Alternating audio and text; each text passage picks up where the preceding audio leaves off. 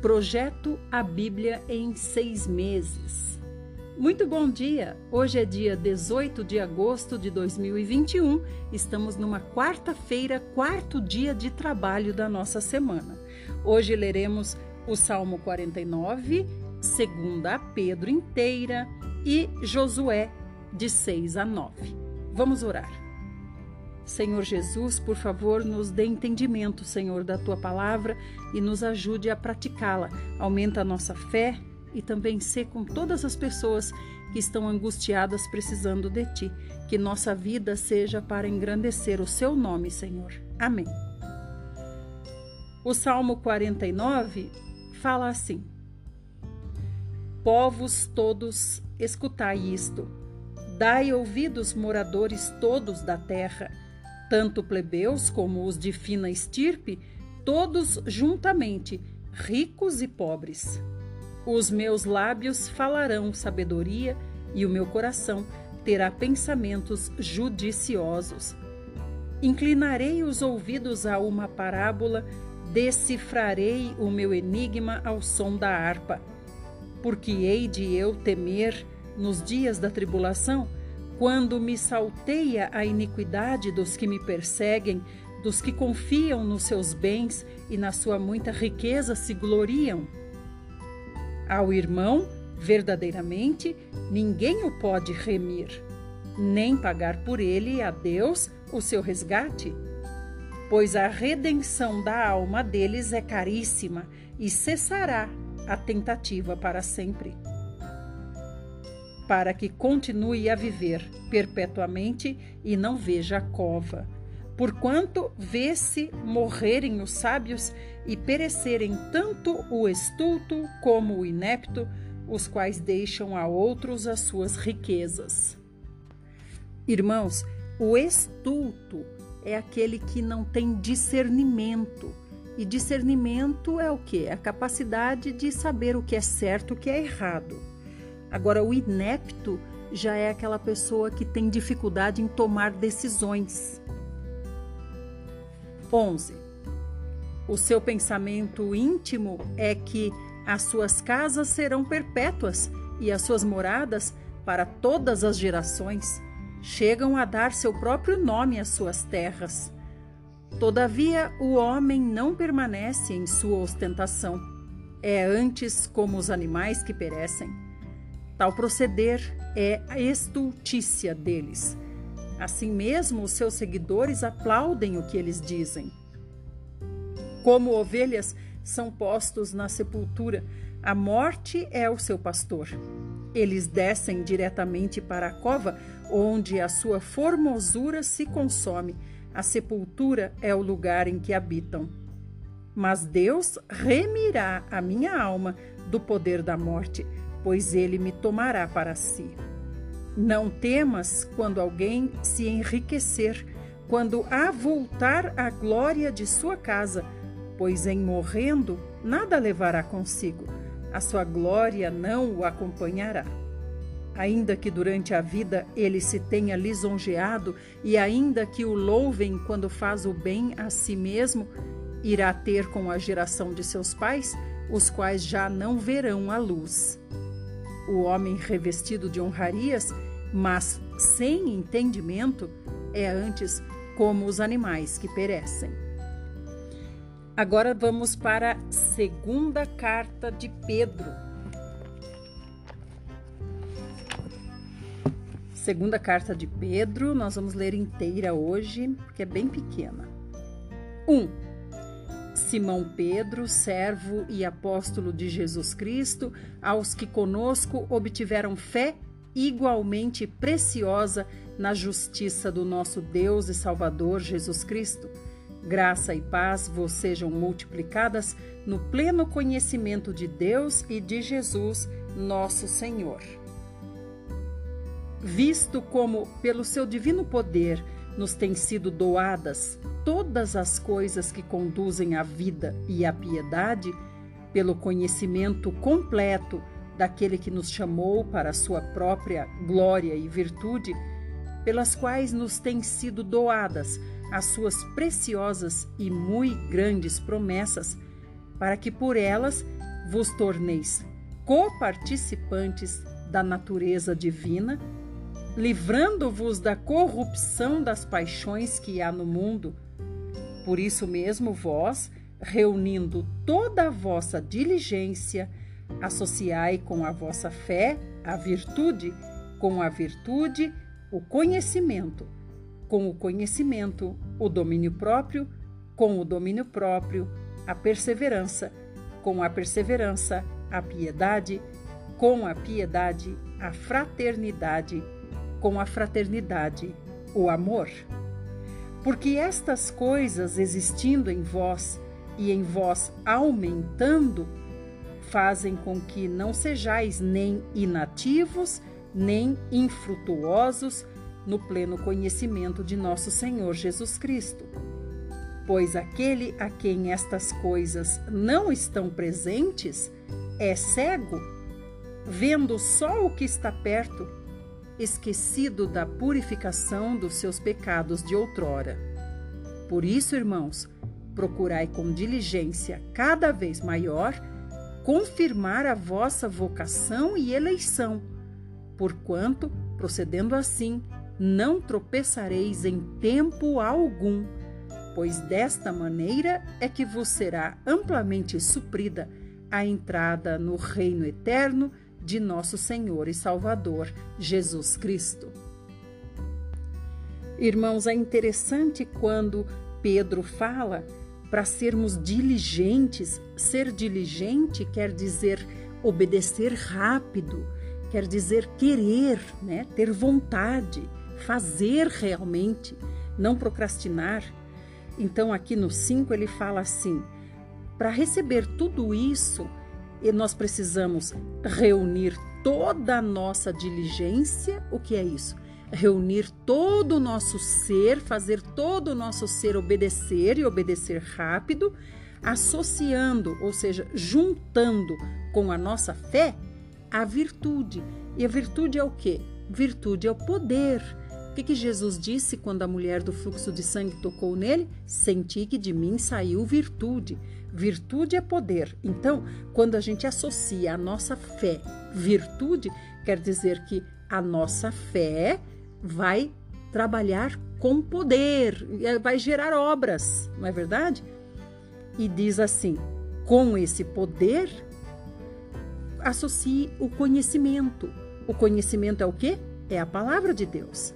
E depois de ter conhecimento, nós vamos ter domínio próprio. Domínio próprio é negar o nosso eu, é se dominar. E depois de conseguir negar o eu, nós vamos ter perseverança.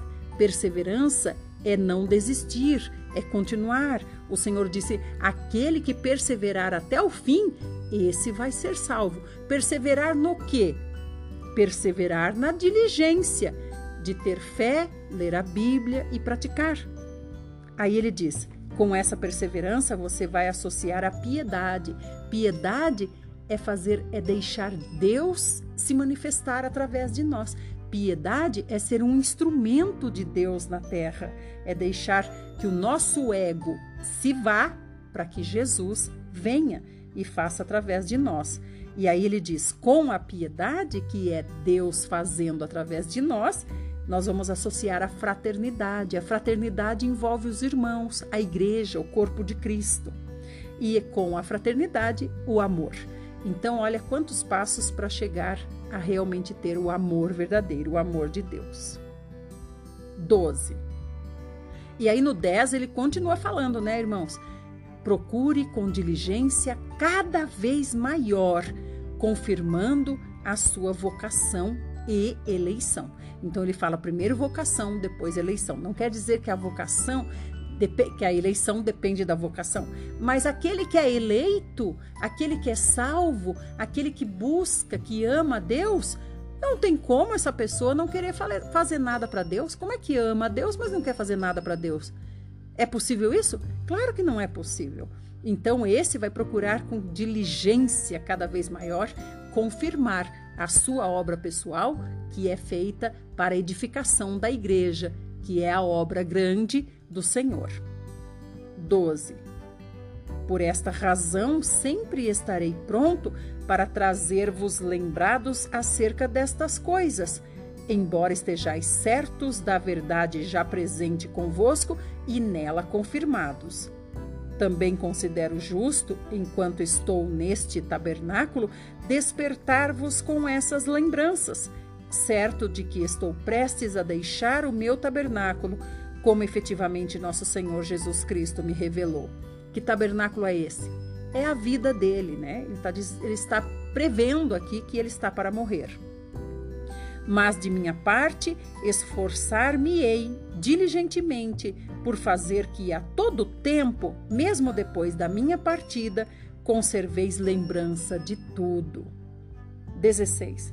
Porque não vos demos a conhecer o poder e a vinda de nosso Senhor Jesus Cristo, seguindo fábulas engenhosamente inventadas, mas nós mesmos fomos testemunhas oculares da sua majestade, pois ele recebeu da parte de Deus Pai honra e glória, quando pela glória excelsa lhe foi enviada a seguinte voz: este é o meu filho amado, em quem me comprazo.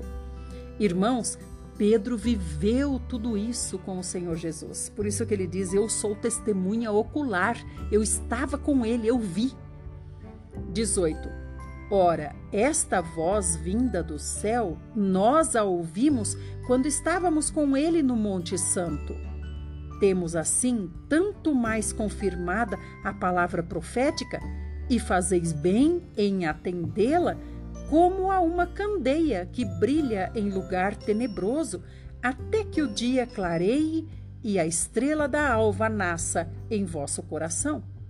Sabendo primeiramente isto, que nenhuma profecia da Escritura provém de particular elucidação, porque nunca, jamais, qualquer profeta foi dada por vontade humana. Qualquer profecia, perdão, foi dada por vontade humana. Entretanto, homens santos falaram da parte de Deus, movidos pelo Espírito Santo. Então, quando ele fala aqui, confirmada a palavra profética, corra atender. Que palavra profética? O que é isso? A palavra profética é o que Deus está nos dizendo hoje.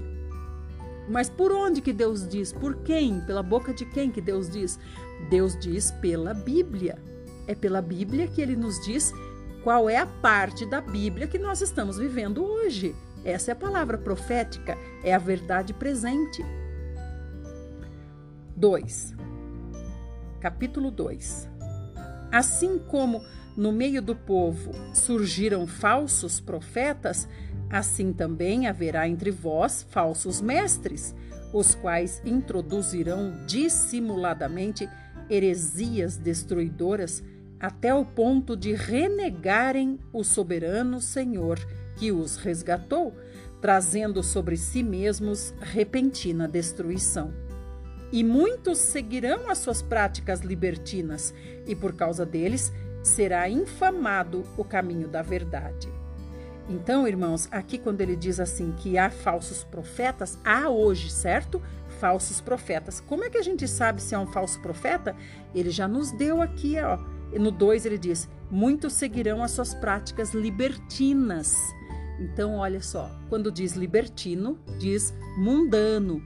Então você observa, se o líder, se ele tem práticas mundanas, então é de se desconfiar se ele é realmente de Deus, não é verdade? 3. Também movidos por avareza, farão comércio de vós, com palavras fictícias. E o que é avareza, irmãos? Nós já conversamos sobre isso aqui, a Bíblia já nos ensinou. A avareza é amar o dinheiro. Então, o falso profeta, além de ter práticas mundanas, pode até não ser no púlpito, mas fora do púlpito tem práticas mundanas, e também é avarento, ou seja, ama o dinheiro. E olha o que faz: faz comércio de vocês com palavras fictícias, palavras que não vêm de Deus, palavras que ele inventou, certo? Para eles, o juízo lavrado a longo tempo não tarda, e a sua destruição não dorme.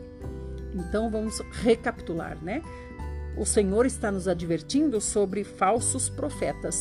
eles criam inverdades, eles têm práticas mundanas e eles pensam muito em dinheiro. Vamos para o segundo áudio.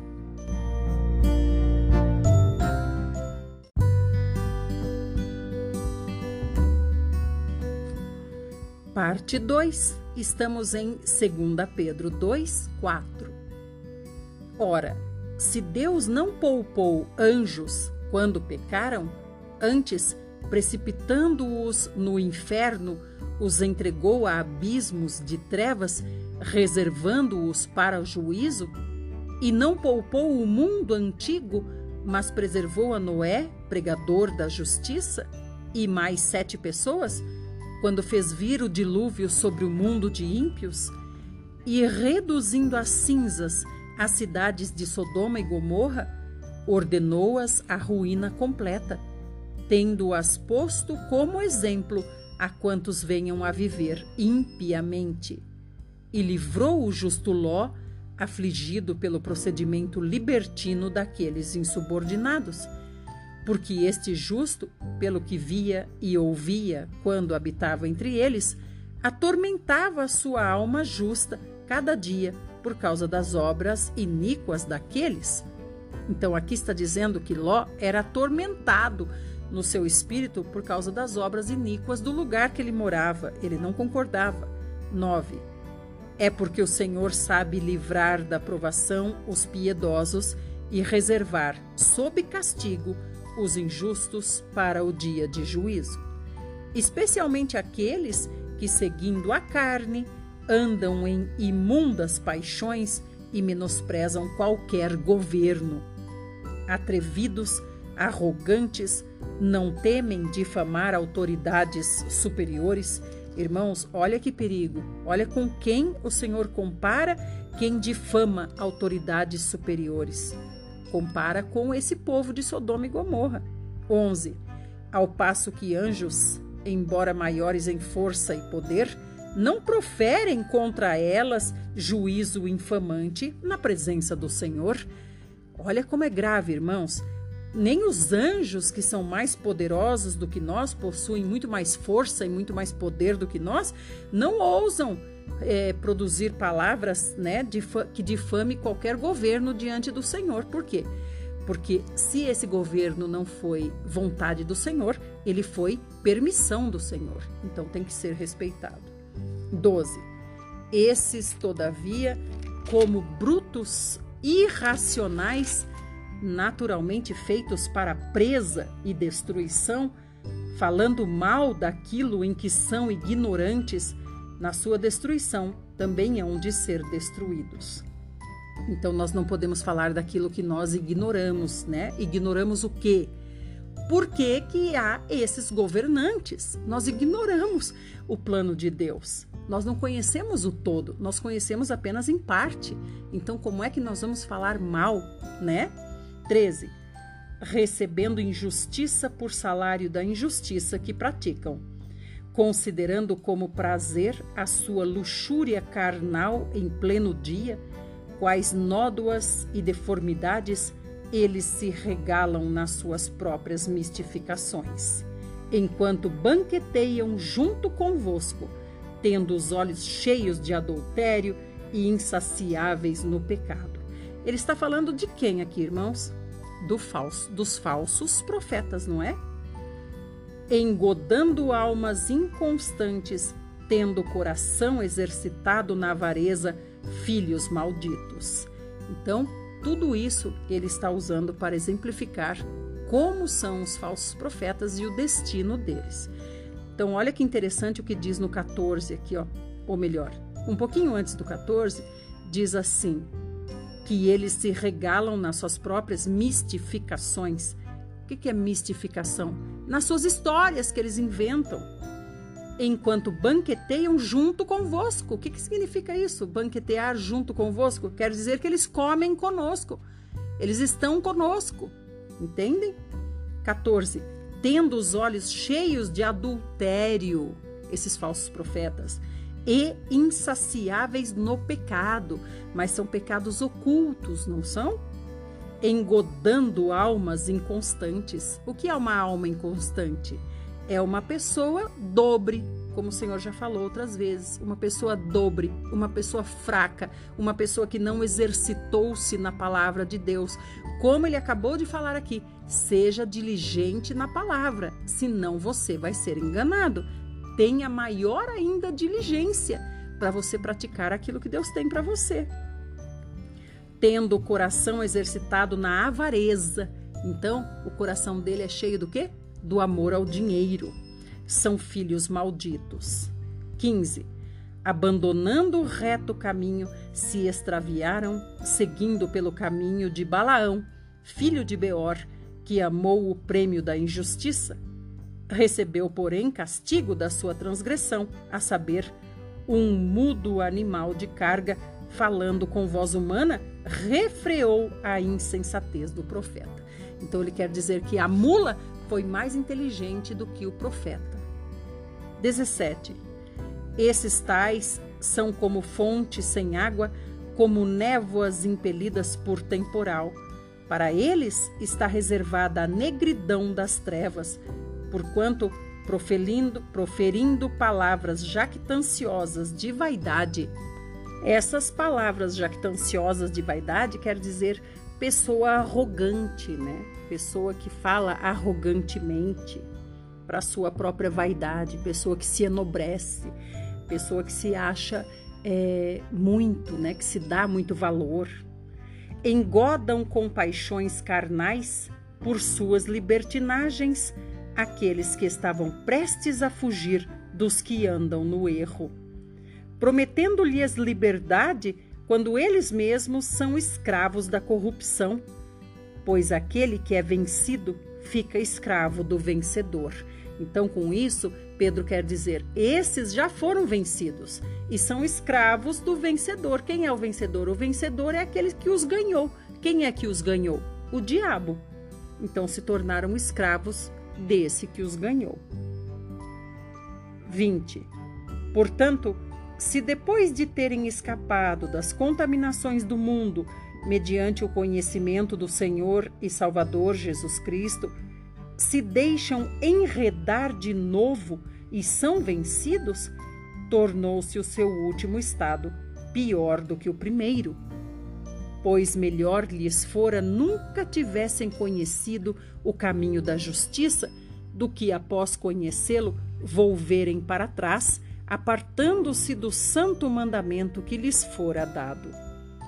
Então, quando diz seria melhor nunca ter conhecido, porque o Senhor já nos falou que cada um vai ser julgado de acordo com o seu entendimento. Então, esses tiveram entendimento e mesmo assim preferiram se enredar novamente com o mundo. Se enredar é se enrolar, né? 22. Com eles aconteceu o que diz certo adágio verdadeiro. O cão voltou ao seu próprio vômito e a porca lavada voltou a revolver-se no lamaçal. Capítulo 3. Amados, esta é agora a segunda epístola que vos escrevo.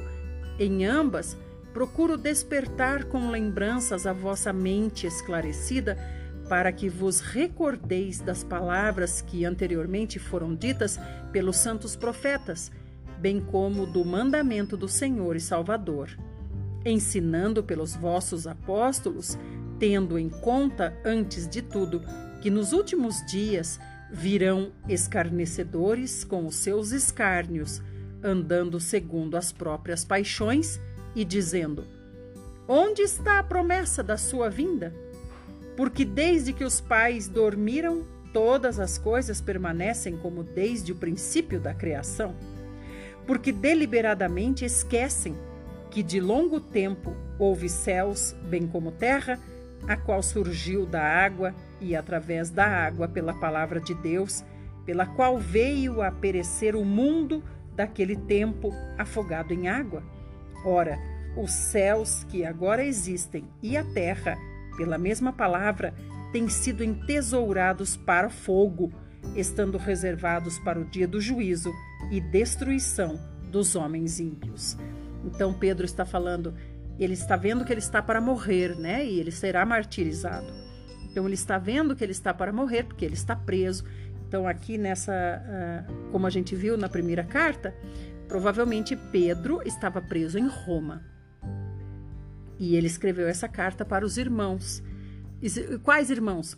Irmãos que tinham se dispersado, né? Vamos voltar lá para a gente dar uma olhadinha.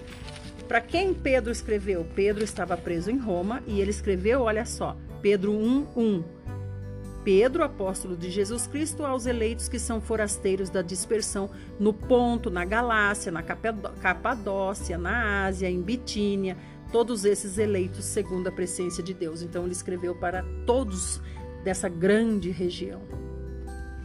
E aí aqui ele está vendo que ele está para ser martirizado e ele diz, depois vão dizer, depois que eu morrer, parece que eu estou vendo, vão dizer assim, ué, cadê tudo que eles deixaram escritos que falaram que ia acontecer? Não estou vendo acontecer nada, voltou tudo a ser como era antes. E isso quem vai dizer? Ele está criticando aqui quem? Os líderes, não é? É os líderes. Então os líderes são os primeiros a desacreditarem o povo, né, sobre essas coisas. Mas ele diz que assim como o Senhor já fez uma vez, o Senhor fará novamente. 8.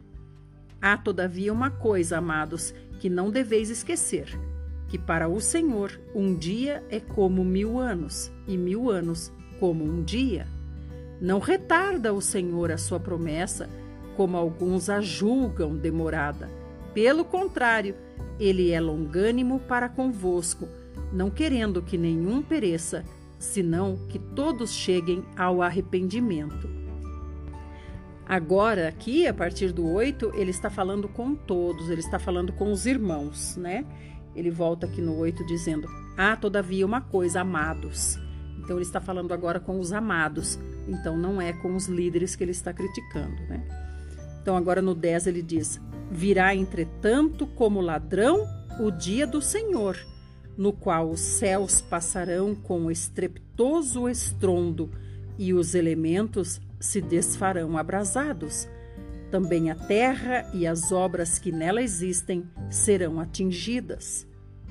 Visto que todas essas coisas hão de ser assim desfeitas, deveis ser tais como os que vivem em santo procedimento e piedade, esperando e apressando a vinda do dia de Deus, por causa do qual os céus incendiados serão desfeitos e os elementos abrasados se derreterão.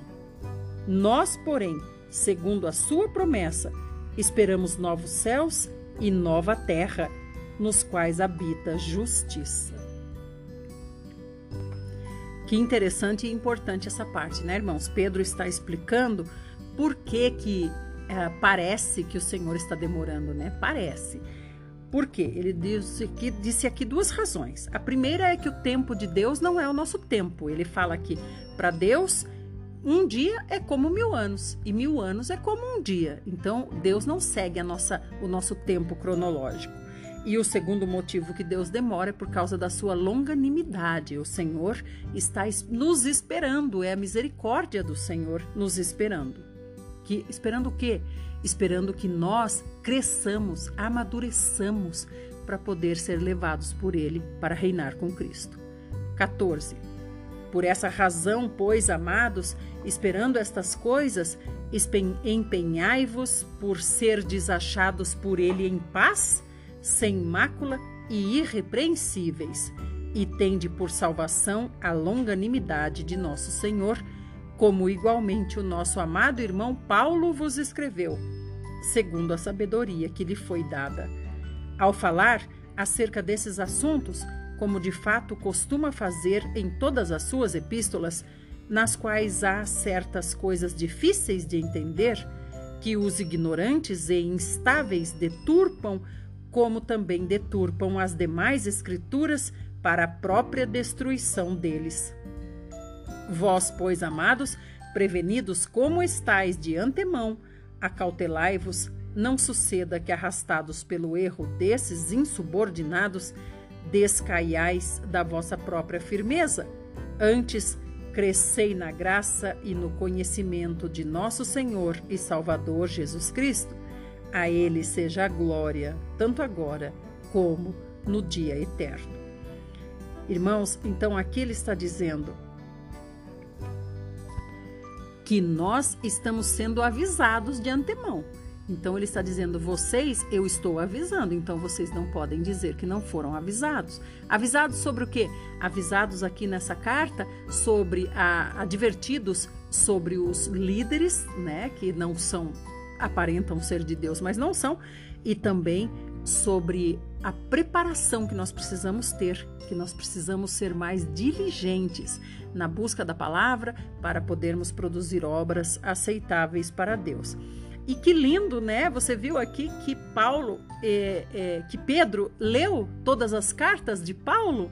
Que coisa linda! Ele fala aqui como o nosso amado irmão Paulo escreveu nas suas cartas para vocês. Que lindo! Então Pedro leu todas as cartas e aprovou todas as cartas de Paulo.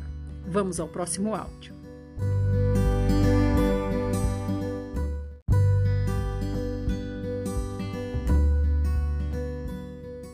Parte 3, estamos em Josué 6.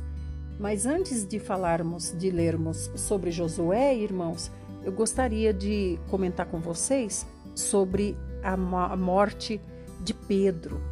Então Pedro se dirigiu a Roma, em Roma ele foi preso. Então existem escritos de um erudito chamado Orígenes, do 3º século. Esse Orígenes escreveu que Pedro, quando foi preso e condenado à morte, ele pediu para ser crucificado. Quando ele soube que ele seria crucificado, quando deram a sentença para ele, que seria a crucificação, ele disse, não me julgo digno de ser morto como meu Senhor, peço que me crucifiquem de cabeça para baixo. E o pedido de Pedro foi atendido. Então, nosso amado irmão Pedro morreu crucificado de cabeça para baixo, segundo os escritos da história. Que o Senhor nos faça ponderar sobre todas essas coisas e pensar, será que nós estamos cumprindo o chamado da nossa vocação? Vamos então agora para Josué, capítulo 6. Ora, Jericó estava rigorosamente fechada por causa dos filhos de Israel. Então, onde nós estamos? Estamos agora com o povo entrando na Nova Canaã. Eles estão sendo preparados para entrar. Deus já lhes deu as instruções, né? Agora, Deus vai dar as estratégias para a entrada em Canaã. Eles vão começar pela primeira cidade. A primeira cidade entrando em Canaã é Jericó. Ninguém saía nem entrava de Jericó, porque todo mundo estava com medo, porque já conhecia a fama do povo israelita e do seu Deus. 2.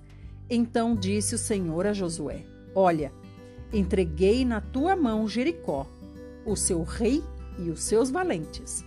Vós, pois, todos os homens de guerra, rodeareis a cidade, cercando-a uma vez. Assim fareis por 6 dias. 7 sacerdotes levarão 7 trombetas de chifre de carneiro adiante da arca.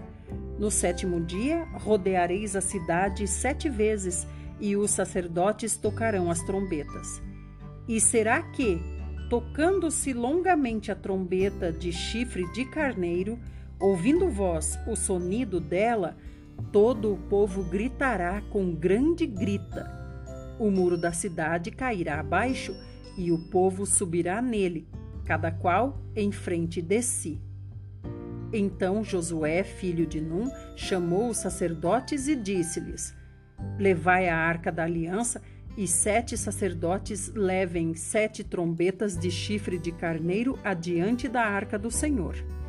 E disse ao povo, passai e rodeai a cidade, e quem estiver armado, passe adiante da arca do Senhor. Vale lembrar aqui, né, irmãos, que esse povo todo dá 1 milhão de pessoas, mais ou menos.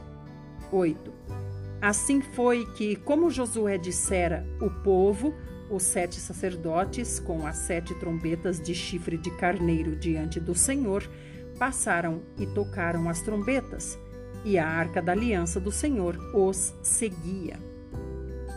Os homens armados iam adiante dos sacerdotes que tocavam as trombetas. A retaguarda seguia após a arca e as trombetas soavam continuamente. 10. Porém, ao povo ordenara Josué, dizendo: Não gritareis, nem fareis ouvir a vossa voz, nem sairá palavra alguma da vossa boca, até o dia em que eu vos diga: gritai. Então gritareis. Assim, a arca do Senhor rodeou a cidade, contornando-a uma vez. Entraram no arraial e ali pernoitaram. Que lindo! Então eles estão seguindo certinho as coordenadas que o Senhor deu, é uma estratégia do Senhor. Eles, aquele 1 milhão mais ou menos de pessoas, rodeou seguindo a arca, né? Os sacerdotes foram tocando as trombetas de chifre de carneiro, também aqueles que tinham arma. Então Deus separou em escalões, né? Os armados, os sacerdotes, a arca e depois todo o povo. Tudo isso, irmãos, dá quase 1 milhão de pessoas. E eles fizeram isso em obediência no primeiro dia, né? Então, se assim eles fizeram, quer dizer que obedeceram, não falaram, não abriram suas boquinhas, obedeceram bem e também rodearam a cidade e depois foram pernoitar no arraial. Arraial é o acampamento, é onde eles estavam acampados. E eles estavam acampados onde? Já passaram o Rio Jordão, né? Então eles já estão no território de Canaã, mas eles vão agora conquistar essa primeira cidade, que é Jericó. 12. Levantando-se Josué de madrugada, os sacerdotes levaram de novo a arca do Senhor. Os 7 sacerdotes que levavam as 7 trombetas de chifre de carneiro diante da arca do Senhor iam tocando continuamente. Os homens armados iam adiante deles, e a retaguarda seguia após a arca do Senhor, enquanto as trombetas soavam continuamente. No segundo dia, rodearam outra vez a cidade e tornaram para o arraial, e assim fizeram por 6 dias. Irmãos, a título de curiosidade, eu estava tentando pesquisar aqui qual o tamanho, qual a circunferência de Jericó, mas não consegui encontrar. Também não consegui encontrar quantas pessoas, quantos israelitas entraram em Canaã. Eu falei para vocês que era 1 milhão, né? Mas eu preciso me corrigir. 1 milhão, mais ou menos, foi que saiu do Egito. Mas a gente sabe que nesse caminhar no deserto, muitos morreram, outros nasceram. Então, na verdade, eu não sei lhe dizer a vocês quantos entraram em Canaã. Até porque as mulheres, as crianças de Gade, de Aser e de Manassés ficaram antes, né, do Rio Jordão, não atravessaram, só os homens de guerra que atravessaram.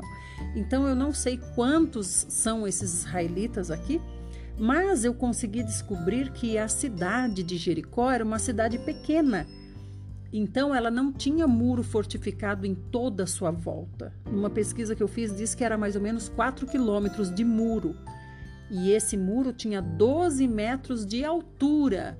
E de largura, ou seja, de espessura, né, o muro, tinha 8,5 metros mais ou menos. Então, nesse muro tinha inclusive casas. A casa de Raabe era no muro, lembra?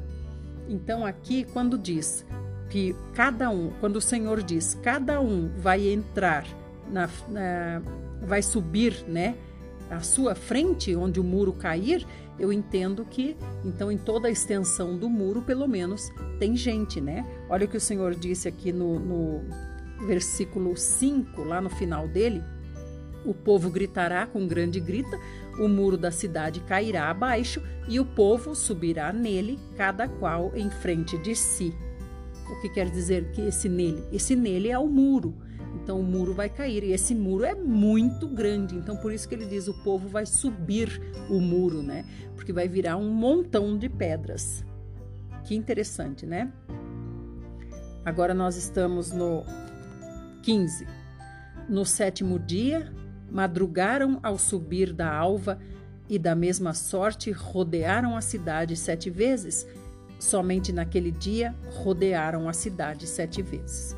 Outra coisa interessante que eu não posso deixar de mencionar é que eles se levantavam cedo, de madrugada. Todos os servos importantes do Senhor, a Bíblia cita que se levantavam cedo, de madrugada. Hoje a gente costuma ter uma prática diferente, né?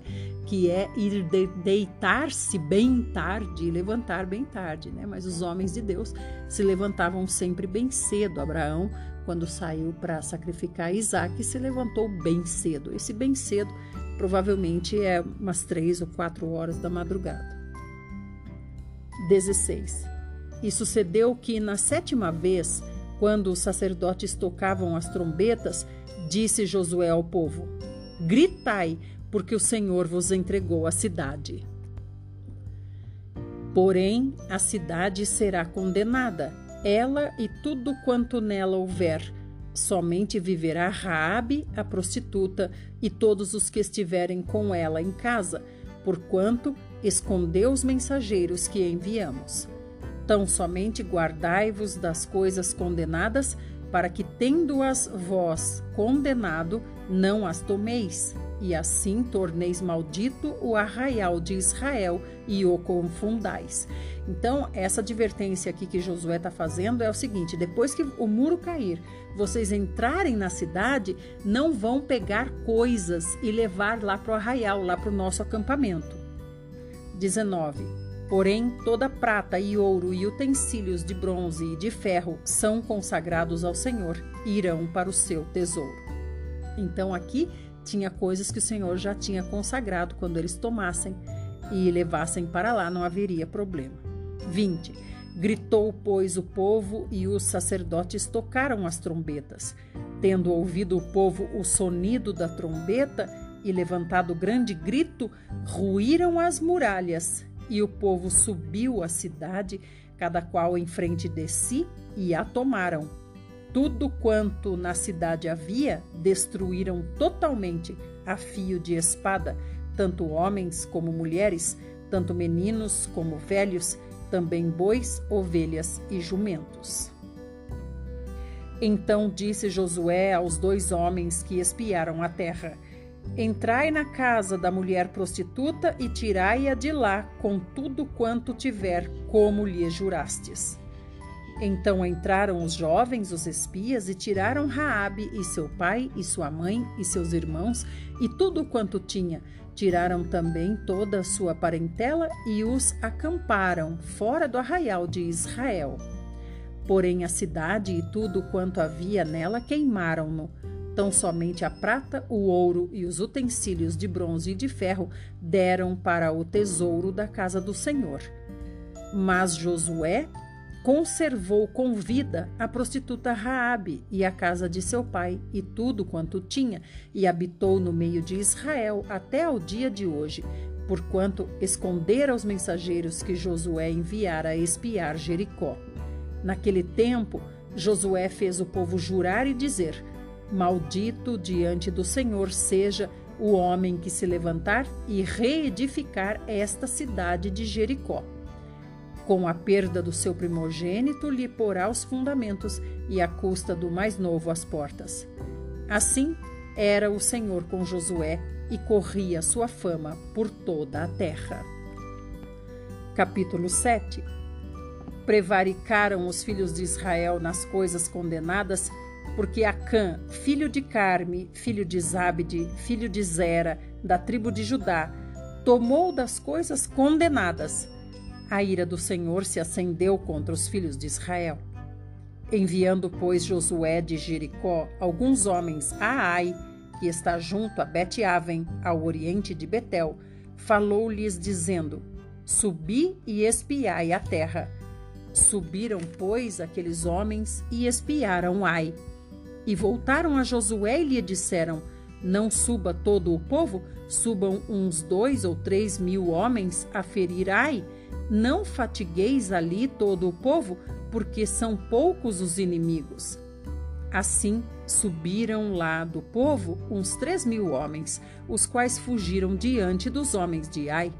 Os homens de Ai feriram deles uns 36, e aos outros perseguiram desde a porta até as pedreiras e os derrotaram na descida, e o coração do povo se derreteu e se tornou como água. Então aqui o que aconteceu? A próxima cidade que eles queriam conquistar, que era Ai, era uma cidade fácil demais, né? Os espias falaram, olha, pode mandar só 3.000 soldados, porque lá está tranquilo. Mas o que aconteceu? Haviam pecado, haviam desobedecido ao Senhor. Quem? Acã. Porque o Senhor disse, não vai levar nada de Jericó para o acampamento, a não ser o ouro, a prata e tudo que eu santifiquei, certo? O que que Acã fez?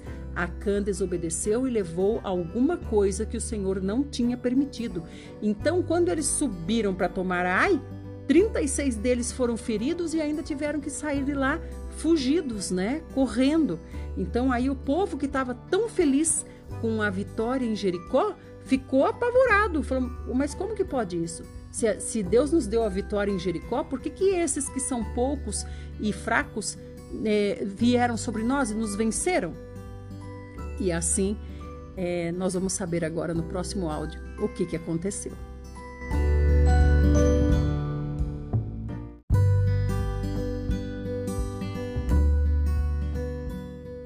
Parte 4, estamos em Josué 7, verso 6. Irmãos, às vezes eu tenho que cortar o áudio de repente, como eu fiz agora no último áudio, porque os áudios para o WhatsApp tem que ser a cada 15 minutos. Então, de repente, eu olho e está dando 15 minutos passando, eu tenho que cortar rapidamente, tá bom? Então, vamos lá. Então Josué rasgou as suas vestes e se prostrou em terra sobre o rosto perante a arca do Senhor até a tarde, ele e os anciãos de Israel, e deitaram pó sobre a cabeça. Irmãos, deitar pó sobre a cabeça quer dizer se humilhar diante do Senhor. Disse Josué, Ah, Senhor Deus, por que fizeste este povo passar o Jordão para nos entregares nas mãos dos amorreus, para nos fazerem perecer? Tomara-nos contentáramos com ficarmos da além do Jordão. Ah, Senhor, que direi? Pois Israel virou as costas diante dos seus inimigos. Ouvindo isto, os cananeus e todos os moradores da terra nos cercarão e desarraigarão o nosso nome da terra. E então, que farás ao teu grande nome? Então disse o Senhor a Josué, Levanta-te, porque estás prostrado assim sobre o rosto? Israel pecou e violaram a minha aliança, aquilo que eu lhes ordenara, pois tomaram das coisas condenadas e furtaram e dissimularam e até debaixo da sua bagagem o puseram. Pelo que os filhos de Israel não puderam resistir aos seus inimigos, viraram as costas diante deles, porquanto Israel se fizera condenado. Já não serei convosco, se não eliminardes do vosso meio a coisa roubada. Dispõe-te, santifica o povo e dize, santificai-vos para amanhã, porque assim diz o Senhor, Deus de Israel. Há coisas condenadas no vosso meio, ó Israel. Aos vossos inimigos não podereis resistir, porquanto não eliminardes do vosso meio as coisas condenadas. Enquanto, pela manhã, pois, vos chegareis segundo as vossas tribos, e será que a tribo que o Senhor designar, por sorte se chegará, segundo as famílias, e a família que o Senhor designar se chegará por casas. E a casa que o Senhor designar se chegará homem por homem. Aquele que for achado com a coisa condenada será queimado, ele e tudo quanto tiver, porquanto violou a aliança do Senhor e fez loucura em Israel. Irmãos, interessante aqui que por causa do pecado, o Senhor diz aqui no meio do verso 12, o próprio Israel se fez condenado. Tá vendo? Isso acontece conosco também quando há pecado no nosso meio, na nossa vida, na nossa casa, coisas que nós já sabemos que o Senhor não se agradava e nós continuamos fazendo. Então, nós mesmos nos fazemos condenados. Não é o Deus, Nós é que nos fazemos condenados por causa do nosso pecado. E então o Senhor não pode, o Senhor fica impedido de nos abençoar por causa da sua justiça. Porque como que o Senhor vai justificar diante do inimigo que a um ele abençoa, a outro ele não abençoa quando está em pecado? Então ele teria que abençoar o mundo todo que jaz no maligno, não é? O Senhor é justo. 16. Então Josué se levantou de madrugada e fez chegar a Israel, segundo as suas tribos, e caiu a sorte sobre a tribo de Judá. Fazendo chegar a tribo de Judá, caiu sobre a família dos Zeraitas. Fazendo chegar a família dos Zeraitas, homem por homem, caiu sobre Zabde. E fazendo chegar a sua casa, homem por homem, caiu sobre Acã, filho de Carme, filho de Zabde, filho de Zera, da tribo de Judá. Então disse Josué a Acã: Filho meu, dá glória ao Senhor, Deus de Israel, e a ele rende louvores, e declara-me agora o que fizeste, não mo ocultes. Respondeu Acã a Josué e disse: Verdadeiramente pequei contra o Senhor, Deus de Israel, e fiz assim e assim. Quando vi entre os despojos uma boa capa babilônica e 200 siclos de prata e uma barra de ouro do peso de 50 siclos, cobicei-os e tomei-os, e eis que estão escondidos na terra, no meio da minha tenda, e a prata por baixo. Então Josué enviou mensageiros que foram correndo à tenda, e eis que tudo estava escondido nela, e a prata por baixo. Tomaram, pois, aquelas coisas do meio da tenda, e as trouxeram a Josué e a todos os filhos de Israel, e as colocaram perante o Senhor. Então Josué e todo o Israel com ele tomaram Acã, filho de Zara, e a prata, e a capa, e a barra de ouro, e seus filhos e suas filhas, e seus bois e seus jumentos, e suas ovelhas, e sua tenda, e tudo quanto tinha, e levaram-nos ao vale de Acor. Disse Josué: Por que nos conturbaste? O Senhor hoje te conturbará. E todo o Israel o apedrejou, e depois de apedrejá-los, queimou-os, e levantaram sobre ele um montão de pedras que permanece até ao dia de hoje. Assim, o Senhor apagou o furor da sua ira, pelo que aquele lugar se chama o Vale de Acor até ao dia de hoje. Irmãos, vocês se lembram que uma vez nós conversamos, ou melhor, eu comentei com vocês a respeito do Senhor, como é que se diz? O Senhor observar o pecado dos pais até a 3ª geração. Então, como eu disse, é porque até a 3ª geração a gente conhece a nossa família, né? Por exemplo, eu conheço a história da minha mãe, conheço a história do meu avô e um pouco da história do meu bisavô. Então, quer dizer, até 3 gerações a gente conhece a história. E nós podemos chegar-nos diante do Senhor e pedir perdão ao Senhor pelos pecados da nossa família. Não é verdade? Nós confessamos os pecados da nossa família e o Senhor perdoa os pecados da nossa família através de nós que santificamos a nossa família. Da mesma forma como um pode colocar a família como condenada diante de Deus, um também pode se curvar diante do Senhor Jesus e restaurar através do Senhor Jesus a sua família diante de Deus. Então aqui nós vemos que não só Acã morreu, mas toda a sua família. Por quê? Porque Acã escondeu o pecado na tenda, sob a vista de toda a família. Então, é como se toda a família tivesse acobertado o pecado de Acã, talvez até por obediência a Acã, por ser ele o pai de todos, não é mesmo? Mas mesmo assim, quando nós temos o nosso pai, nosso avô, alguma autoridade sobre nós em erro, nós devemos confessar ao Senhor. Nós não podemos acobertar diante do Senhor o pecado. Então, por isso, todos aqui morreram. Capítulo 8. Disse o Senhor a Josué: Não temas, não te atemorizes, torna contigo toda a gente de guerra e dispõe-te e sobe a Ai. Olha que entreguei nas tuas mãos o rei de Ai e o seu povo e a sua cidade e a sua terra. Farás a Ai e a seu rei como fizeste a Jericó e a seu rei, somente que para vós outros saqueareis os seus despojos e o seu gado, põe emboscadas a cidade por detrás dela. Então agora o Senhor deu ordens diferentes.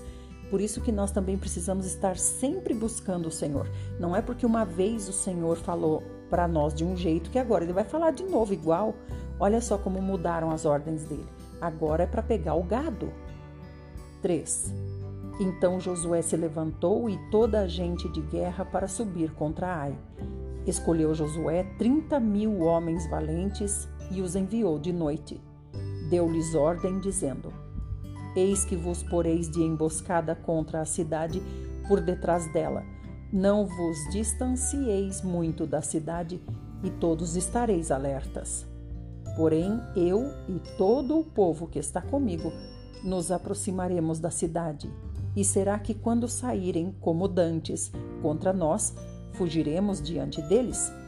Deixemo-los, pois, sair atrás de nós até que os tiremos da cidade, porque dirão: fogem diante de nós como dantes. Assim fugiremos diante deles. Então saireis vós da emboscada e tomareis a cidade, porque o Senhor vosso Deus vô-la entregará nas vossas mãos. Havendo vós tomado a cidade, pôr-lhe-eis fogo, segundo a palavra do Senhor fareis. Eis que vô-lo ordenei. Então, amados, aqui eu quero falar uma coisa que é uma especulação, digamos, né? É uma coisa que eu sinto no meu coração. Volto a dizer, se vocês discordam das coisas que eu falo, por favor, vocês façam contato comigo no WhatsApp, né? Aqui, quando diz assim, nós vamos fazer uma emboscada para tirá-los da cidade e fora da cidade nós vamos derrotá-los, eu acredito que a mesma potestade que está sobre essa cidade foi que reivindicou a derrota de Israel por causa do pecado de Acã.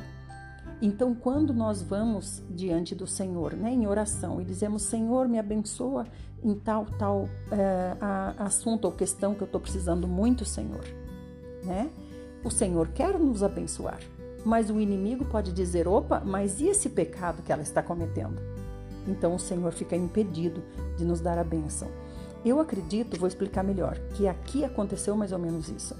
Quando o povo de Israel foi contra Ai, a potestade, ou seja, o Deus demônio desse lugar, desse principado, reivindicou diante de Deus a derrota de Israel, porque Israel tinha pecado. Quando Acã pecou em nome de todo Israel, porque Acã fazia parte do corpo de Israel corporativo, Israel exército, como hoje nós somos corporativos, a igreja de Deus. Então o Senhor ficou impedido de dar a vitória a eles. E o Senhor disse para Josué: por que está clamando a mim? Vai resolver o problema do pecado. Por quê? Porque há sempre uma potestade reivindicando, procurando falhas em nós para poder reclamar a Deus as nossas falhas e impedir a nós de sermos abençoados. Eu entendo assim, irmãos. Por isso que aqui a estratégia de guerra nesse lugar, a cidade de Ai, foi: nós vamos ter que tirar o exército de Ai para fora da cidade. Eu entendo que é para fora do principado, onde governava aquele Deus demônio. 10. 9. Assim Josué os enviou e eles se foram à emboscada e ficaram entre Betel e Ai, ao ocidente de Ai. Porém Josué passou aquela noite no meio do povo. Levantou-se Josué de madrugada, passou revista ao povo e subiram ele e os anciãos de Israel diante do povo contra Ai.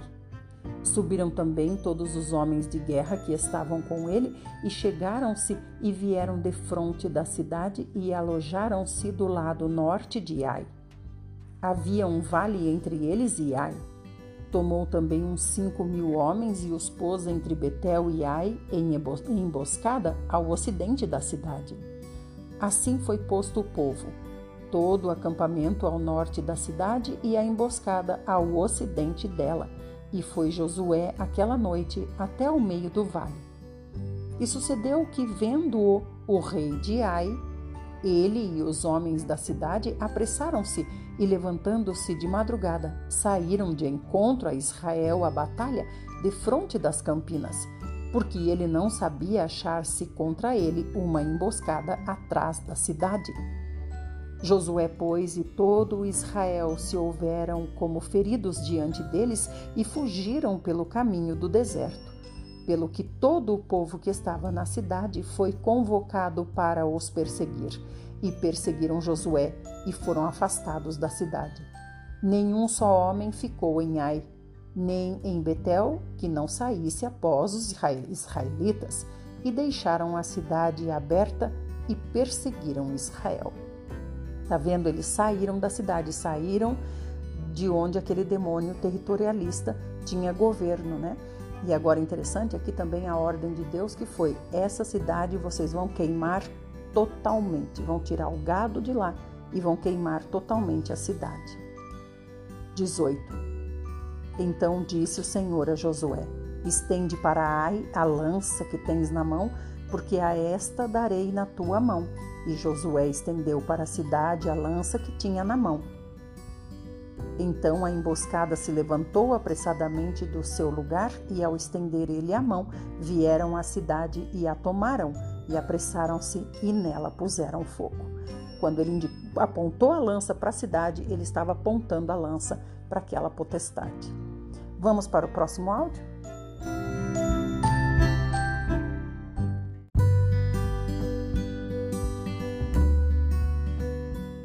Parte 5, Josué 8, 20. Virando-se os homens de Ai para trás, olharam, e eis que a fumaça da cidade subia ao céu, e não puderam fugir, nem para um lado nem para outro, porque o povo que fugia para o deserto se tornou contra os que os perseguiam. Vendo Josué e todo o Israel que a emboscada tomara a cidade, e que a fumaça da cidade subia, voltaram e feriram os homens de Ai. Da cidade saíram os outros ao encontro do inimigo, que assim ficou no meio de Israel, uns de uma parte, outros de outra, e feriram-nos de tal sorte que nenhum deles sobreviveu nem escapou. Porém ao rei de Ai tomaram vivo e o trouxeram a Josué. Tendo os israelitas acabado de matar todos os moradores de Ai no campo e no deserto onde os tinham perseguido, e havendo todos caído a fio de espada, e sendo já todos consumidos, todo Israel voltou a Ai e a passaram a fio de espada. Os que caíram aquele dia, tanto homens como mulheres, foram 12.000, todos os moradores de Ai. Porque Josué não retirou a mão que estendera com a lança até haver destruído totalmente os moradores de Ai.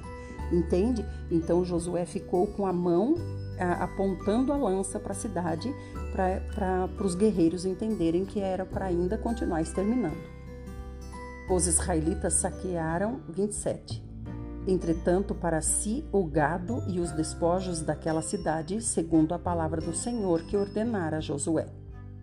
Então Josué pôs fogo a Ai e a reduziu para sempre a um montão, a ruínas até o dia de hoje. Você vê como essa cidade teve um destino diferente, irmãos? 29. Deus exterminou com essa cidade para sempre, até o dia de hoje. Então eu acredito que o inimigo zombou do Senhor com relação a esse episódio, né? Com Acã. 29. Ao rei de Ai enforcou-o e o deixou no madeiro até a tarde, ao pôr do sol, por ordem de Josué. Tiraram do madeiro o cadáver e o lançaram à porta da cidade, e sobre ele levantaram um montão de pedras que até hoje permanece. Por quê? Porque o rei é que servia, é que determinava, né, dava ordem para se servir ao deus daquele lugar, né, o falso deus demônio daquele lugar, como Jezabel. Jezabel fez 450 israelitas sacerdotes de Baal, né? Então é o rei, no caso ela, que era a rainha mãe, então o rei ou a rainha nesse tempo é que determinava qual era a, digamos entre aspas, religião que ia ser seguida. 30. Como agora nós estamos vendo, né, irmãos, o Talibã invadiu o Afeganistão e imediatamente mudou toda a cultura religiosa do Afeganistão também. 30. Então Josué edificou um altar ao Senhor, Deus de Israel, no Monte Ebal, como Moisés, servo do Senhor, ordenara aos filhos de Israel, segundo o que está escrito no livro da lei de Moisés, a saber, um altar de pedras toscas, sobre o qual se não manejara instrumento de ferro. Sobre ele ofereceram holocaustos ao Senhor e apresentaram ofertas pacíficas. Escreveu ali, em pedras, uma cópia da lei de Moisés, que já este havia escrito diante dos filhos de Israel. Todo o Israel, com os seus anciãos e os seus príncipes e os seus juízes, estavam de um e de outro lado da arca, perante os levitas sacerdotes, que levavam a arca da aliança do Senhor, tanto estrangeiros como naturais, metade deles em frente do monte Gerizim, e a outra metade em frente do monte Ebal, como Moisés, servo do Senhor, outrora ordenara que fosse abençoado o povo de Israel. Depois leu todas as palavras da lei, a bênção e a maldição, segundo tudo o que está escrito no livro da lei. Palavra nenhuma houve de tudo o que Moisés ordenara que Josué não lesse para toda a congregação de Israel e para as mulheres e os meninos e os estrangeiros que andavam no meio deles. Capítulo 9.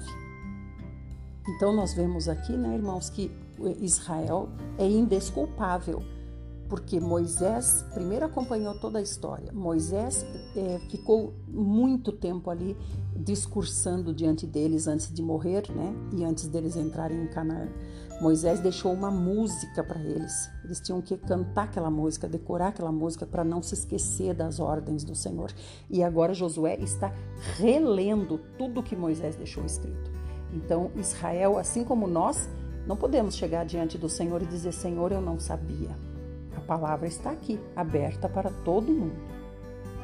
Capítulo 9.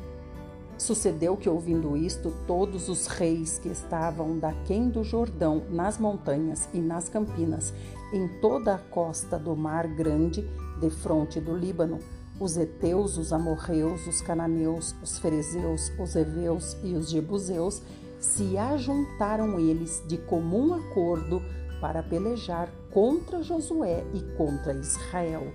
Olha, irmãos, todos os reis das montanhas e todos os reis das campinas se juntaram, fizeram um acordo para pelejar contra Israel.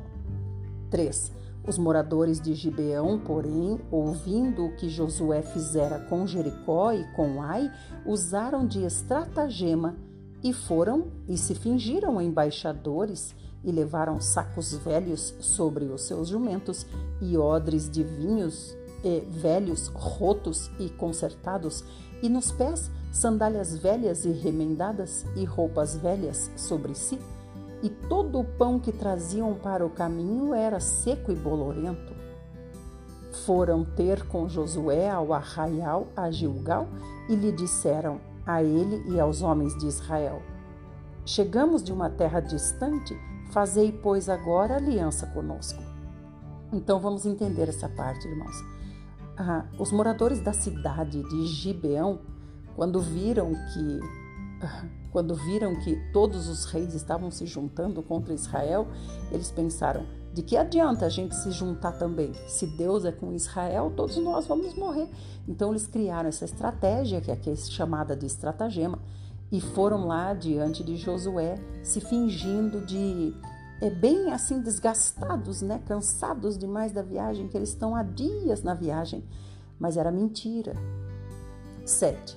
E os homens de Israel responderam aos heveus: Porventura habitais no meio de nós? Como, pois, faremos aliança convosco? Então disseram a Josué: Somos teus servos, Então lhes perguntou Josué: Quem sois vós?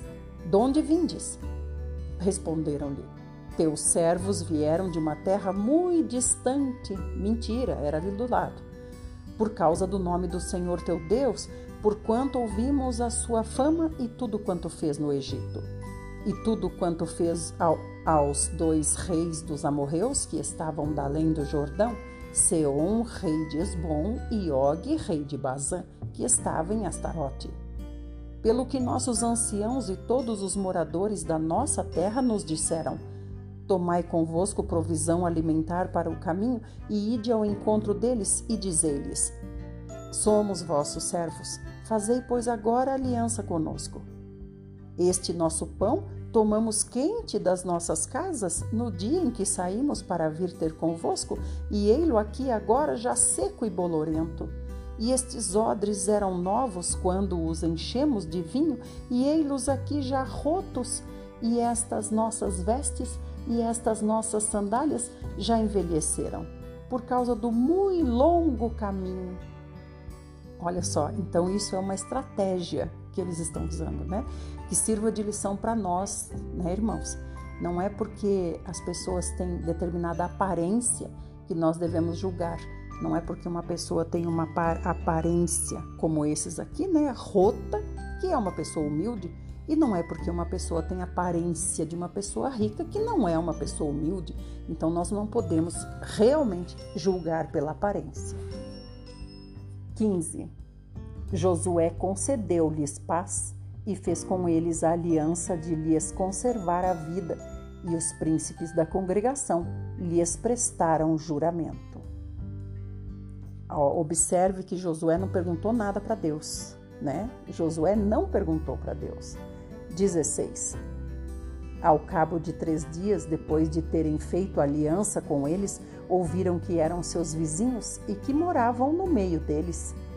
Pois partindo os filhos de Israel chegaram às cidades deles ao 3º dia, suas cidades eram Gibeão, Sefira, Beirote e Kiriate Jearim. Os filhos de Israel não os feriram, porquanto os príncipes da congregação lhes juraram pelo Senhor, Deus de Israel, pelo que toda a congregação murmurou contra os príncipes. Olha aqui, os príncipes juraram em nome de Deus que não ia fazer nada contra eles. 19. Então todos os príncipes disseram a toda a congregação: Nós lhes juramos pelo Senhor, Deus de Israel, por isso não podemos tocar-lhes. Isto, porém, lhes faremos: conservar-lhes-emos a vida, para que não haja grande ira sobre nós, por causa do juramento que já lhes fizemos. Disseram-lhes, pois, os príncipes: Vivam! E se tornaram rachadores de lenha e tiradores de água para toda a congregação, como os príncipes lhes haviam dito. Então, o interessante é que no 15 diz: Josué concedeu a eles a paz e fez com eles a aliança de conservar a vida. E os príncipes todos concordaram e prestaram juramento. 22. Chamou-os Josué e disse-lhes: Por que nos enganastes, dizendo: Habitamos muito longe de vós, sendo que viveis em nosso meio? Agora, pois, sois malditos, e dentre vós nunca deixará de haver escravos, rachadores de lenha e tiradores de água para a casa do meu Deus. Então responderam a Josué: É que se anunciou aos teus servos, como certo que o Senhor teu Deus ordenara a seu servo Moisés que vos desse toda esta terra e destruísse todos os moradores dela diante de vós. Por isso, tememos muito por nossa vida, por causa de vós, e fizemos assim. Eis que estamos na tua mão, trata-nos segundo te parecer bom e reto. Assim lhes fez, e livrou-os das mãos dos filhos de Israel, e não os mataram. Naquele dia, Josué os fez rachadores de lenha e tiradores de água para a congregação e para o altar do Senhor, até ao dia de hoje, no lugar que Deus escolhesse. Agora sim, né, irmãos? Agora diz aqui, né, no lugar que Deus escolhesse, né? Então, quer dizer, reconheço, né? Não perguntei para o Senhor. Como diz, não orei para entrar, agora vou orar para sair, né? Amém. Amados, essa é a nossa porção para o dia de hoje. Louvado seja o Senhor por sua palavra, por todos os ensinamentos que o Senhor nos trouxe através dela. Que o Senhor nos dê fé suficiente para nós sermos desses que perseveram, como o Senhor falou conosco hoje. Queremos ser perseverantes e para isso nós precisamos da palavra.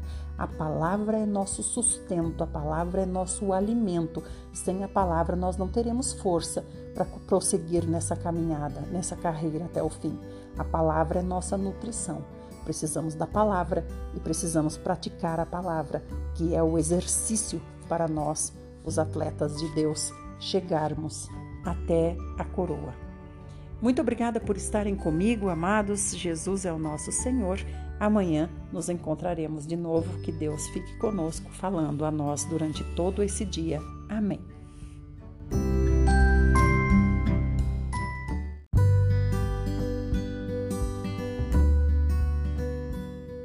O quebrantamento do homem exterior e a liberação do espírito. Tema: a maneira de conhecer os homens do nosso lado. Página 63. Como conhecer as pessoas. O que temos de fazer para conhecer a condição do espírito do homem? Precisamos dar atenção especial a esse ponto. Toda disciplina que recebemos do Espírito Santo é uma lição da parte de Deus. Sempre que o Espírito Santo nos disciplina, somos mais quebrantados. Ao receber mais disciplina, experimentamos mais quebrantamento. Na questão em que recebemos a disciplina do Espírito Santo, somos quebrantados. Essa disciplina e quebrantamento não ocorrem de uma vez por todas. Muitas áreas da nossa vida necessitam repetidamente de disciplina e quebrantamento antes de nos tornarmos úteis ao Senhor. Quando descobrimos que podemos tocar certo irmão com o nosso espírito, não devemos achar que agora podemos tocar qualquer irmão, nem que podemos tocar todos os aspectos daquele irmão, mas por termos sido disciplinados pelo Espírito Santo e quebrantados em determinado aspecto, podemos tocar o irmão nesse mesmo aspecto.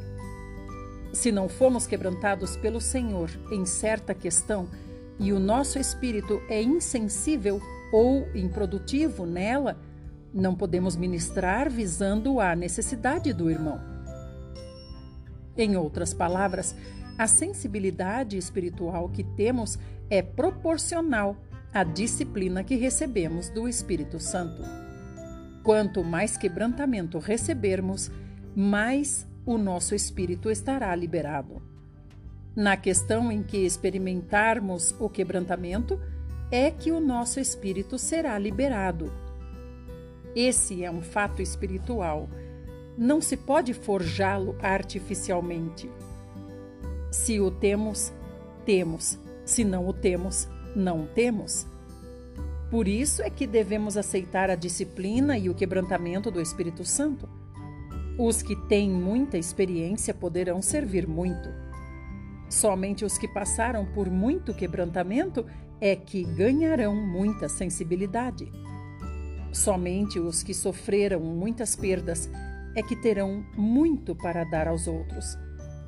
Se tentarmos salvar-nos em determinada questão, perderemos a utilidade espiritual nela. Se tentarmos proteger-nos ou justificar-nos em certa questão, perderemos a sensibilidade e o suprimento espiritual nela. Esse é um princípio muito básico. Somente os que aprenderam as suas lições é que podem tomar parte no serviço. Podemos aprender as lições de 10 anos em um ano, ou então podemos esticar as lições de um ano por 20 ou 30 anos. Se atrasarmos o nosso aprendizado, atrasaremos o nosso serviço. Se Deus nos deu um coração para servi-lo, precisamos ter clareza a respeito do nosso caminho. O caminho do nosso serviço é o caminho do quebrantamento. É um caminho ganho por meio da disciplina do Espírito Santo. É impossível que os que nunca experimentaram tal disciplina e nunca foram quebrantados participem do serviço. O tanto de disciplina do Espírito e o tanto que fomos quebrantados determinam o quanto podemos servir. Ninguém pode mudar isso. Se alguém tem essa experiência, ele a tem. Se não a tem, não a tem. Afeição e sabedoria humanas não têm lugar aqui. O grau da obra de Deus em nós determina a capacidade do nosso serviço. Quanto mais ele lidar conosco, mais conhecemos as pessoas. Quanto mais experimentamos a disciplina do Espírito Santo, mais somos capazes de tocar os outros com o nosso espírito. Fico muito triste ao ver muitos irmãos e irmãs com tanta falta de discernimento em vários itens espirituais. Alguns itens são do Senhor, mas eles não o percebem. Outros itens são do homem natural, mas eles também não se dão conta disso. Não percebem quando alguém está exercitando a força mental ou trabalhando por meio da própria emoção. Não têm discernimento porque são muito pobres no aprendizado. Deus nos deu o seu Espírito de uma vez por todas, mas aprender lições em nosso espírito é um esforço que dura toda a vida. Quanto mais aprendemos, mais vemos. Assim que o Senhor nos der um golpe forte em certa questão, imediatamente seremos alertados quando a mesma semente brotar em outros irmãos. Ela não precisa desenvolver-se e se tornar uma grande planta. Basta um pequeno broto para que o detectemos. A extensão do trabalho de Deus em nós é a extensão pela qual ganhamos esse discernimento. Sensibilidade espiritual é algo adquirido paulatinamente, aspecto por aspecto. Só podemos ter a sensibilidade nos aspectos em que já fomos disciplinados. Suponha que alguém condene o orgulho em sua mente. Ele pode até ser capaz de pregar sobre esse tema, mas em seu espírito, ele não sente quão maligno é o orgulho. Quando alguém é orgulhoso, ele não se sente mal. Pelo contrário, ainda se sente solidário com ele. Quando o Espírito de Deus trabalhar nele, então ele verá o que é o orgulho. Ele irá experimentar o lidar de Deus e a própria questão de orgulho será queimada e eliminada dele. A próxima vez que ele abrir a boca para condenar o orgulho, o ensinamento talvez seja o mesmo, mas uma diferença básica será evidente. Assim que um espírito orgulhoso sair de algum irmão, ele irá sentir que algo está errado. Na verdade, ele irá sentir-se muito mal, enfermo. O que ele aprendeu e viu com Deus lhe dará uma sensação de enfermidade. Não há outra palavra que expresse melhor esse sentimento do que a palavra enfermidade. Daí em diante, ele terá condições de servir esse irmão, porque conhece a sua enfermidade. Ele mesmo já a teve e foi curado dela. Embora não possa dizer que foi totalmente curado, pode dizer que foi um pouco curado. É assim que adquirimos o conhecimento espiritual. Deus concede o Espírito Santo de uma vez por todas, mas adquirir sensibilidade espiritual é um processo contínuo. Quanto mais aprendemos, mais sensibilidade espiritual adquirimos. Quanto menos aprendemos, menos sensibilidade temos. Qual a vantagem que temos ao nos preservar? Os que procuram salvar a própria vida a perderão. Se tentarmos safar-nos da dor em certa questão, perderemos a oportunidade de ganhar o que o Senhor nos quer dar nessa mesma questão. Precisamos pedir ao Senhor que não nos deixe sair da sua mão. Que Ele trabalhe em nós vez após outra. A coisa mais triste é ver o Senhor trabalhar em nós uma, duas vezes sem nenhum proveito. Muitas vezes somos ignorantes da obra da mão do Senhor. Não prestamos atenção ao que Ele faz. Até mesmo nos opomos à sua obra. Se a pessoa tem pouco entendimento e discernimento espiritual, é porque tem pouco aprendizado espiritual. Que percebamos diante do Senhor que quanto mais Ele lidar conosco, mais conhecimento iremos adquirir com respeito aos homens e com respeito a muitas coisas. E mais teremos para oferecer aos outros. Para expandir a esfera de nosso serviço, precisamos expandir a esfera de nossas disciplinas. É impossível expandir a esfera do serviço sem ter a esfera de disciplinas expandida. Depois de o Senhor lidar conosco e de termos aprendido as lições básicas, o nosso espírito será liberado e seremos capazes de usá-lo para tocar outros. E também saberemos a condição deles. Aqui devemos considerar alguns passos práticos do aprendizado de conhecer as pessoas. A fim de tocar no espírito das pessoas, precisamos deixá-las falar. Naturalmente, há alguns que conseguem tocar o espírito das pessoas sem precisar esperar que elas abram a boca. Mas esses são raros.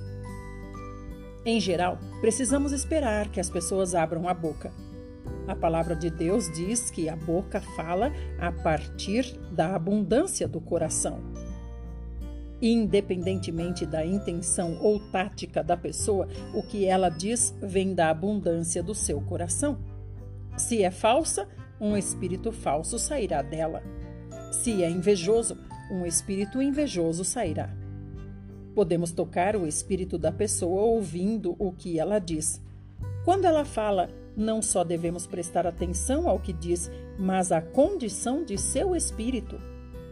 Não conhecemos as pessoas apenas pelas suas palavras, mas pelo seu espírito.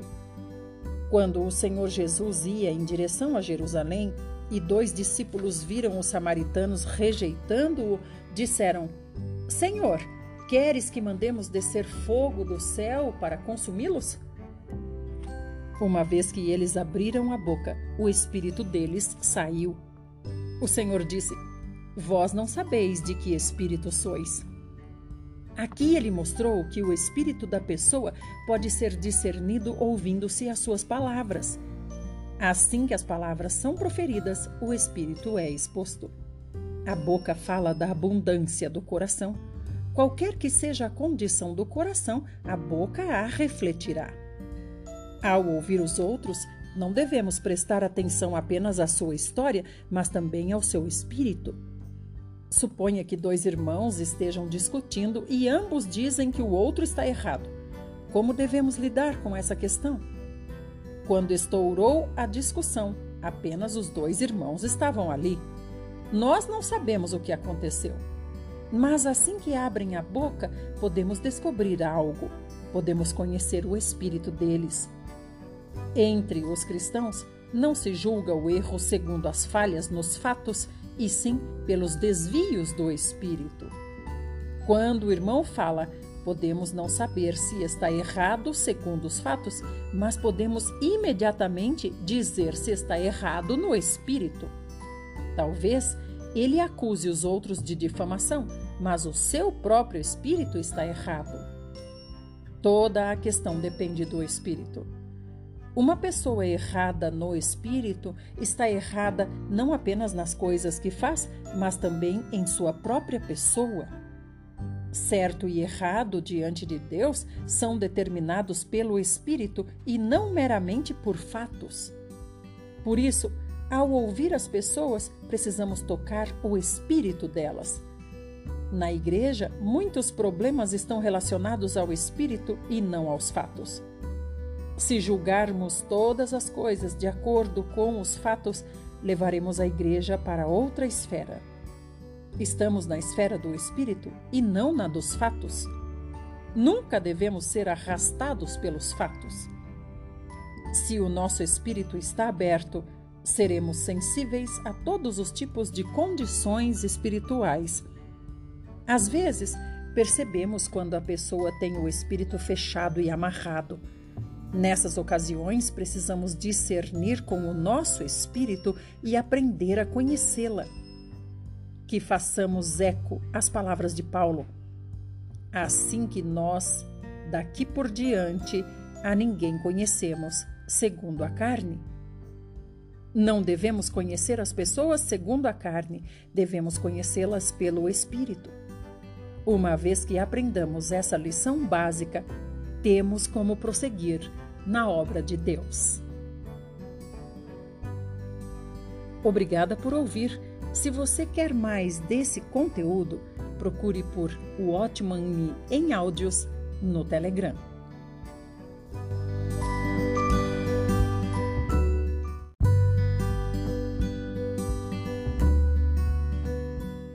Livro A Ciência do Bom Viver.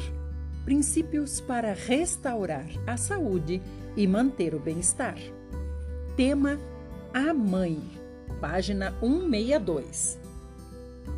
Excesso de trabalho. As forças da mãe devem ser carinhosamente nutridas.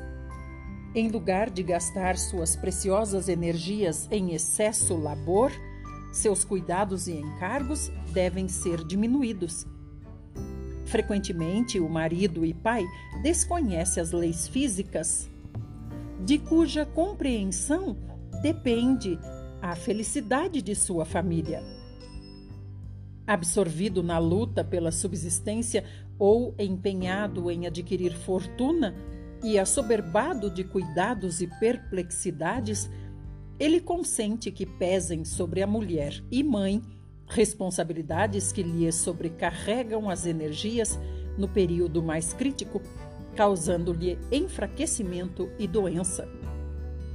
Muitos maridos e pais deveriam aprender uma útil lição do cuidado do fiel pastor. Jacó, sendo insistentemente convidado para fazer uma jornada penosa, respondeu: "Estes filhos são tenros e tenho comigo ovelhas e vacas de leite. Se as afadigarem somente um dia, todo o rebanho morrerá. Eu irei como guia pouco a pouco, conforme o passo do gado que está diante da minha face e conforme o passo dos meninos." Na cansativa estrada da vida, que o esposo e pai guie pouco a pouco, segundo a resistência de sua companheira de jornada. Em meio da ansiosa precipitação do mundo, em busca de riqueza e poder, aprenda a deter os seus passos, a confortar e prestar apoio àquela que foi convidada para caminhar ao seu lado. A mãe deve cultivar disposição alegre, contente e feliz. Todo esforço nesse sentido será abundantemente recompensado, tanto na boa condição física como no caráter de seus filhos. O espírito satisfeito promoverá a felicidade de sua família, melhorando em alto grau a saúde dela própria. Ajude o marido à esposa mediante a simpatia e constante afeto. Se ele a deseja conservar jovial e contente, de modo a ser no lar como um raio de sol, auxilia-a no fazer face às responsabilidades. Sua bondade e amorável cortesia serão para ela uma preciosa animação, e a felicidade que ele comunica lhe trará paz e alegria ao próprio coração. O esposo e pai retraído, egoísta, despótico, não somente é infeliz, como lança sombras sobre todos os que o cercam em casa. Ele há de colher o resultado vendo a esposa desalentada e doentia e os filhos manchados pelos desagradáveis traços de seu próprio caráter. Se a mãe fica sem o cuidado e conforto que lhe devem ser proporcionados, se esgota suas forças em trabalho excessivo ou por ansiedade e tristeza, seus filhos ficam carentes da força vital, da elasticidade mental e da jovialidade que poderiam herdar. Muito melhor seria tornar a vida da mãe feliz e contente, pô-la ao abrigo de necessidades, trabalho fatigante e deprimentes cuidados, fazendo com que os filhos herdem boa constituição e possam abrir caminho na vida por suas próprias forças e energias. Grande é a responsabilidade posta sobre pais e mães, e a honra a eles conferida nesse fato de que devem ocupar o lugar de Deus para com os filhos. Seu caráter, vida diária e métodos de educação serão para os pequeninos a interpretação das palavras de Deus. Sua influência há de atrair ou alienar a confiança dos pequeninos seres nas promessas divinas. O privilégio dos pais na educação dos filhos. Felizes os pais cuja vida é um verdadeiro reflexo da divina, de modo que as promessas e mandamentos de Deus despertem na criança gratidão e reverência. Os pais cuja ternura, justiça e longanimidade representam para a criança a longanimidade, a justiça e o amor de Deus, e que ao ensinarem o filho a amá-los, a neles confiar e obedecer-lhes, estão ensinando-o a amar o Pai do céu, a nele confiar e obedecer-lhe. Os pais que comunicam ao filho semelhante dom dotam-no com um tesouro mais precioso que a riqueza de todos os séculos, um tesouro perdurável como a eternidade.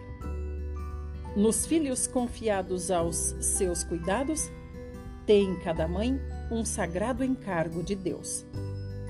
Toma este filho, esta filha, diz ele, educa-o para mim, forma-lhe um caráter polido como um palácio, a fim de que brilhe nas cortes do Senhor para sempre. O trabalho da mãe muitas vezes se afigura aos seus próprios olhos sem importância. Raras vezes é apreciado. Pouco sabem os outros de seus muitos cuidados e encargos. Seus dias são ocupados com uma série de pequeninos deveres, exigindo todos paciente esforço, domínio de si mesma, tato, sabedoria e abnegado amor. Todavia, ela não pode se vangloriar do que fez como de algum importante feito. Fez apenas com que tudo corresse suavemente no lar, muitas vezes fatigada e perplexa, esforçou-se por falar bondosamente às crianças, mantê-las ocupadas e satisfeitas, guiar os pequeninos pés no caminho reto, sente que nada fez. Assim não é, entretanto.